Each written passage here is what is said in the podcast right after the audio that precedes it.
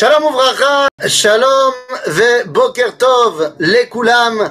Boker Tov, Lekulam, on continue dans notre étude sur les Pirkei Avot, et comme vous le savez, eh bien, voilà, on est déjà rentré dans le troisième chapitre de Masechet Avot, et nous sommes Mishnah Bet. Donc, chapitre 3, Mishnah Bet. Quelle est donc la Mishnah numéro 2 Rabbi Hanina Sgan Kohanim Omer הווה מתפלל בשלומה של מלכות, שאלמלא מוראה איש את רעהו חיים בלאו. Mais qu'est-ce que veut bien pouvoir dire cette Mishnah Eh bien, tout d'abord, quand on regarde cette Mishnah euh, dans un premier temps, ben, c'est d'abord une explication tout à fait pragmatique. Nous dit Rabbi Hanina Sgan Kohanim, il faut prier eh, pour la, vie et pour la réussite de l'état dans lequel on vit.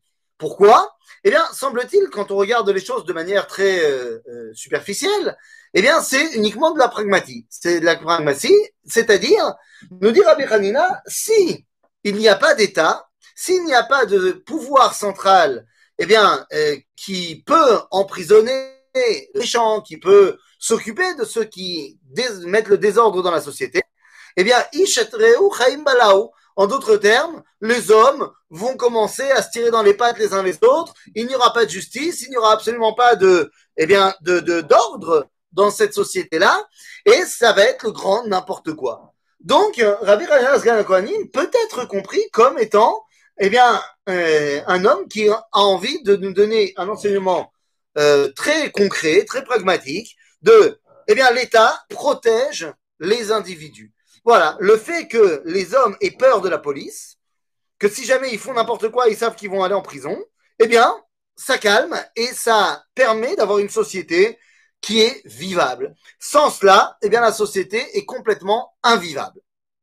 Voilà ce que nous enseigne Rabbi Khalinas Kohanim de manière, on va dire, assez première.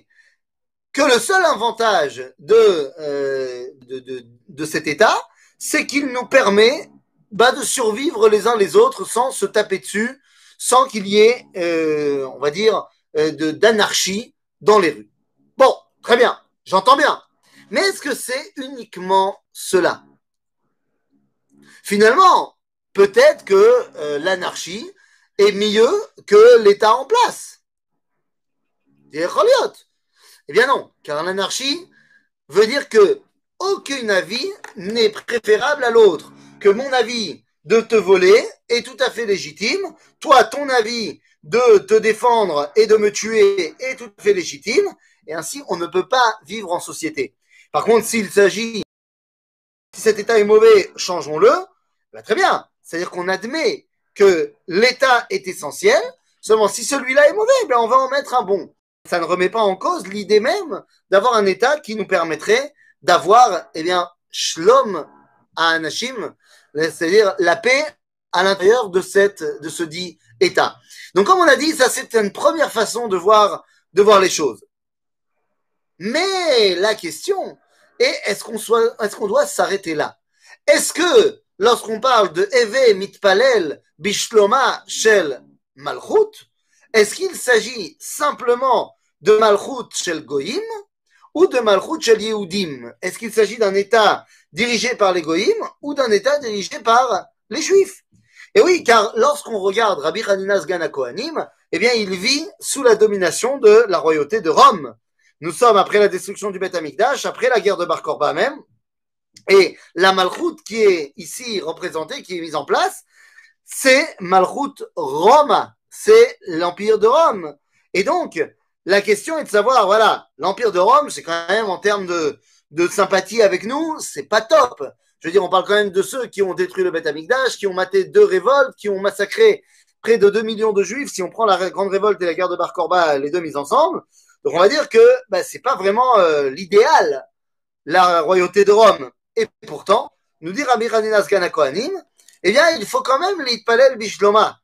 Parce que on est tout à fait conscient que Rome, été n'importe quoi et pourri pour nous.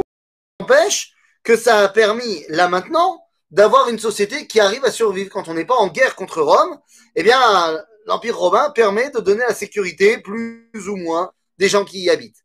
La question est de savoir, est-ce qu'il s'agit simplement de Shlom Malchut euh, des ou de Shlom Malchut Israël Alors, d'abord, savoir que l'Itpalel Bishloma Shel Malchut, c'est une halakha. C'est une halakha qui fait que, eh bien, dans les synagogues, en Chutz eh bien, on se doit de faire la bénédiction pour l'État dans lequel on est. Euh, en France, eh bien, on fait la bénédiction pour la République française. Aux États-Unis, pour euh, l'État fédéral. Pour l'Angleterre, on fait la tuila pour la reine, et ainsi de suite. Car c'est une réalité qu'il faut, de, la même façon que Rabbi Hanina nous dit Shloma Shel Malchut quand on parle de Rome, eh bien c'est vrai pour toutes les autres Malchuyot, à tel point qu'à Berlin et à Francfort, on continuera à faire la prière pour l'Allemagne et donc pour Hitler jusqu'en 1938 jusqu'à la nuit de cristal. Bon, après, ils vont se dire que peut-être que non. Mais c'était tellement ancré, la prière pour la, la paix du royaume, eh bien, que ça a été jusqu'à ce niveau-là. Et donc, quand je pose la question, est-ce que c'est vrai que pour l'égoïme Parce que l'égoïme, c'est une évidence. Mais est-ce que c'est vrai également pour le peuple juif? C'est-à-dire, est-ce qu'on doit faire la bracha pour l'État d'Israël? Eh bien, à cette réponse, à cette question-là, répond d'ores et déjà le Rambam dans les lois sur Hanouka, le Rambam nous dit que nous fêtons Hanouka parce que la royauté, l'indépendance est revenue à Israël grâce à Hanouka pendant plus de 200 ans. Alors qu'est-ce que ça veut dire pendant plus de 200 ans? Si on regarde tant dans les sources historiques que dans le Seder Olam Rabbah, eh bien, on voit là-bas que Seder Olam Rabbah nous dit que la, royauté Hashmonaïte a duré 103 ans et que la royauté de la maison de Hérode, ensemble 206 ans, en d'autres termes, plus que 200 ans, comme dit le Rambam. Yeter al Mataim Shana. Mais deux secondes, on parle ici d'une royauté pourrite, bien que de chez nous. C'est-à-dire que dans les Hashmonaïm, la première génération était très bien, très tzadikim, mais dès la mort de Shimon et la deuxième génération des Hashmonaïm, ça part en cacahuète complètement. Ah, je préfère vous le dire. C'est-à-dire que lorsqu'on parle de la royauté Hashmonaïte, euh, voilà, ça se pose là en termes de tzadikout. Parce que euh, vous pouvez prendre, par exemple, euh, la deuxième génération directement. Bah, je sais pas, euh, comment te dire. par exemple, on pourrait parler de, je sais pas, moi, Yehuda Aristobulus, qui c'était pas génial, génial. Il a tué son frère et il a attaché sa mère avec des chaînes pour qu'elle ne puisse plus bouger. Elle va en mourir de faim. Quand tu parles de Alexander Yanaï, c'est quelqu'un qui a fait massacrer la majorité des Chachamim. Quand tu parles de la maison de Hérode, Bichlal, alors là, mal d'Aber, la maison de Hérode, Hérode était un pourri qui a tué les rabbins. Et quand on parle de ses, descendants, à part euh, euh, Agrippa Sarichon, qui n'a régné que trois ans, qui était Besséder, franchement, le reste du temps, c'était pourri. Donc on a trois ans de Agrippas, qui était pas mal. On a neuf ans de Shlom Tzion, qui est régente et qui est une syndicat.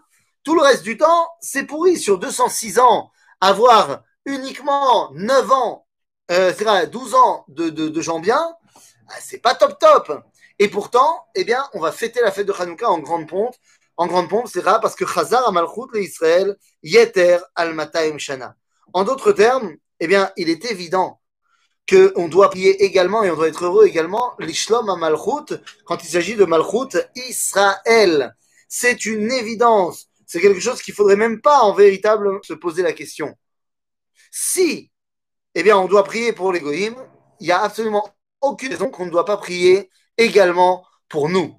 Car il vaut toujours mieux être dirigé par les plus pourris d'entre nous plutôt que d'être dirigé par les tzadikim des goïm. Am Israël se doit d'être dirigé par Am Israël. Alors que dire aujourd'hui Eh bien, de notre État d'Israël, qui acceptent des Knesset, des députés qui vont décider de la loi et qui ne sont pas membres du peuple juif? Est-ce qu'il s'agit ici de ces royaumes dont il faut prier pour la réussite? Eh bien, et la réponse est que oui, évidemment. Pourquoi? Parce que même si et on peut trouver des questionnements à la qu'est-ce que c'est de mettre en place des députés qui ne sont pas du peuple juif, le fait est que ceux qui ont décidé que ces députés avaient un statut de député qui pouvaient décider des lois autant que euh, les autres députés juifs, eh bien, ceux qui ont décidé, ceux qui ont décidé ça, c'est le Ham Israël. C'est-à-dire que Ham Israël décide de faire des choses qui peuvent être en, contradiction avec la halakha, mais ça reste quand même la décision du peuple juif. Si Ham Israël demain décide que les députés arabes n'ont plus la voix au chapitre, eh bien, ils auront plus la voix au chapitre. Je suis pas sûr qu'ils décident de faire ça, mais c'est une décision qui est prise par nous. Prenez l'exemple temple, où c'est un scandale sans nom, on bafoue les droits de l'homme, on n'a pas le droit de prier, ce que tu veux. Je rentre pas dans la, la Dans la question purement euh, démocratique, euh, humaniste, le fait que les juifs qui décident de monter sur le mont du temple, on les empêche de se balader comme ils veulent, on les empêche de prier, c'est complètement anticonstitutionnel, il n'y a pas de constitution, donc ça les arrange bien, c'est complètement antidémocratique, c'est complètement anti-droit de l'homme. Mais c'est nous, Am Israël, par l'intermédiaire de la Knesset, de ses représentants, qui décidons de laisser à la WACF le soin de nous, euh, de nous tourner dans la, dans la farine. La police qui se trouve sur le mont du Temple, il ne faut pas oublier qu'il s'agit de la police israélienne. Israélienne, c'est nous qui décidons de nous mettre dans cette situation. Donc c'était une situation qui est évidemment pas bonne, mais c'est la nôtre, c'est nous qui décidons. Et donc à ce titre-là, il est évident qu'on ne peut pas parler euh, euh, d'un État qui n'est pas le nôtre. Donc bien sûr que l'État d'Israël mérite évidemment d'avoir cette bracha, tout comme, et si ce n'est plus, les pays qui ne sont pas dirigés par le peuple d'Israël. Si vous voulez, pour comprendre cette importance-là, eh il faut comprendre qu'en fait, l'État n'est pas simplement, comme dit Rabbi Gan Kohalim, simplement pour qu'on aille bien, qu'il y ait la sécurité. Et mitpalel, nous dit Rabbi Hanina, bishloma shel malchut. Est-ce qu'il s'agit simplement de malchut à Adam Eh bien, la réponse est non. Il s'agit également de malchut à Shem. C'est-à-dire il faut prier pour l'intégrité de la royauté divine. Car sinon, eh bien, chacun vit n'importe comment. Il s'agit évidemment au niveau eh bien, de ta royauté normale, mais il s'agit également au niveau eh bien, de moi, de ma vie personnelle, de mon rapport à Dieu. Bien évidemment, l'itpalel l'ishlom amalchut, eh bien, il s'agit tout simplement de l'itpalel l'ishlom ashrina, de prier pour l'intégrité de la présence divine. Et oui, car la présence divine, d'après la Kabbalah, s'appelle Sfirat Amalchut.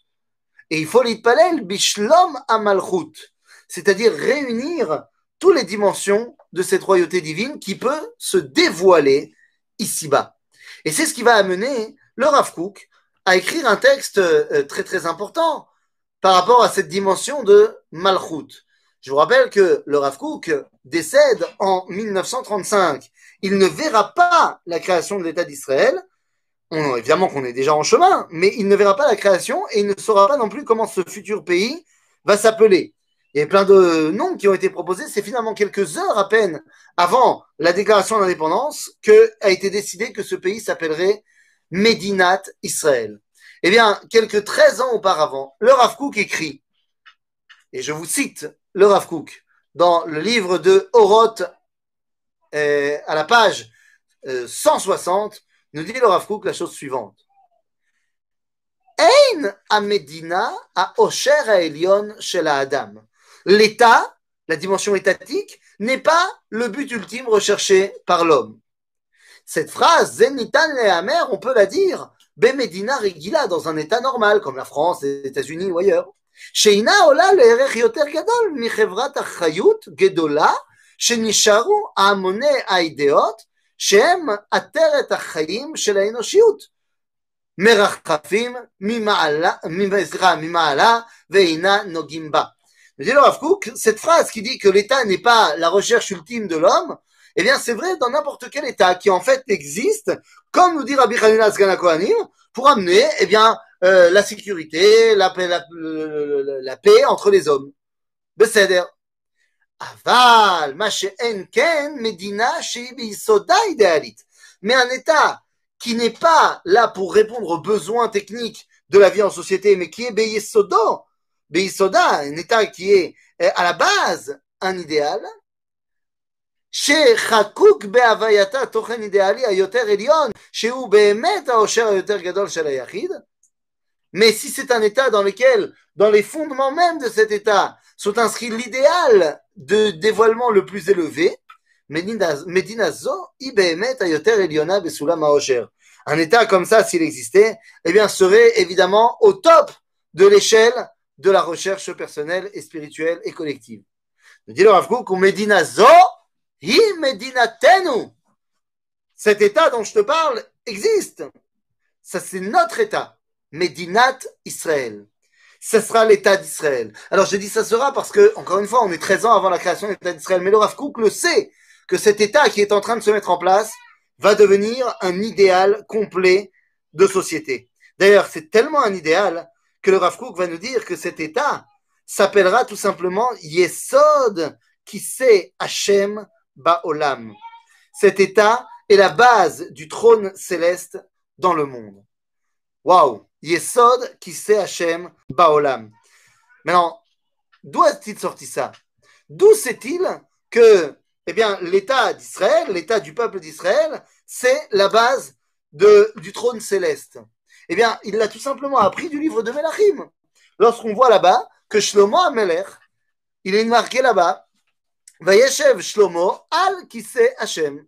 Shlomo, lorsqu'il prend le pouvoir et la royauté d'Israël, eh bien, il est dit là-bas qu'il s'assoit sur le trône de Dieu. En d'autres termes, Mazekise Hachem, eh bien, c'est l'état dans lequel peut se dévoiler, eh bien, Ribono Shel Olam. En d'autres termes, eh bien, qu'est-ce que je suis en train de vous dire? Je suis en train de vous dire que lorsque Rabbi Haninas Gana Kohanim nous dit malchut, il ne s'agit pas simplement, vrai aussi, mais il ne s'agit pas simplement d'un problème pragmatique de dire que l'État protège la sécurité de ses habitants. Non, il s'agit de quelque chose de beaucoup plus profond, qui est en fait le moment où on a envie de pouvoir faire dévoiler l'identité et la volonté divine dans ce monde. Comment est-ce que Dieu se dévoile dans ce monde? Eh bien, il se dévoile par l'intermédiaire du collectif, par l'intermédiaire de l'État. Vous savez, il y avait un homme qui s'appelait Thomas Hobbes, qui a écrit le livre Le Léviathan. Dans son livre, eh bien, il, met en avant que la seule, le seul endroit où on peut trouver l'humain, la morale, le bien, c'est dans l'individu. Mais dans la dimension collective, dans l'État, eh bien, il n'y a pas d'individu, il n'y a pas d'humanité, il y a un monstre terrible. Dans son livre Le Léviathan, eh bien, il dessine dans la couverture de son livre cette bête immonde, ce Léviathan, cette bête euh, incroyable, avec un sourire euh, terriblement satanique, mais quand on y regarde de plus près, on se rend compte que cette euh, créature terrible est en fait faite de plusieurs, des milliers de visages humains. En d'autres termes, l'humanité se trouve chez l'individu et pas au niveau de la, de la collectivité. Ça, c'est la vie de Hobbes. Ce n'est pas la vie de la Torah. Dans le livre de Daniel, eh bien, on va voir que dans le rêve de Daniel, il va rêver de plusieurs chayotes de plusieurs chayot qui représentent eh bien, les royaumes des nations. Et on peut y retrouver donc la dimension de Hobbes, que l'État, si vous voulez, le royaume, dans la dimension des nations, ce sont des animaux. Mais finalement, arrive à Adam, qui représente Malchut Israël. Dans le peuple d'Israël, l'État n'est pas stami, n'est pas un simple animal qui est là pour amener la sécurité, mais est là également pour dévoiler l'identité d'Akadosh Baruch à travers cet état-là. En d'autres termes, dans le peuple d'Israël, eh bien, l'État, la dimension collective, n'est pas seulement pour préserver les individus, mais pour dévoiler la grandeur d'Akadosh Baruch Yesod qui sait Hashem Baolam. Et c'est à cela que fait référence Rabbi Hanina Sgana lorsqu'il nous dit Even mitpalel beshloma shel malchut, gamme au niveau individuel, mais surtout au niveau collectif, chez Ilmae Moraa, si tu n'as pas la crainte de Malchut Hashem, Ishetreu, Chaim Balau.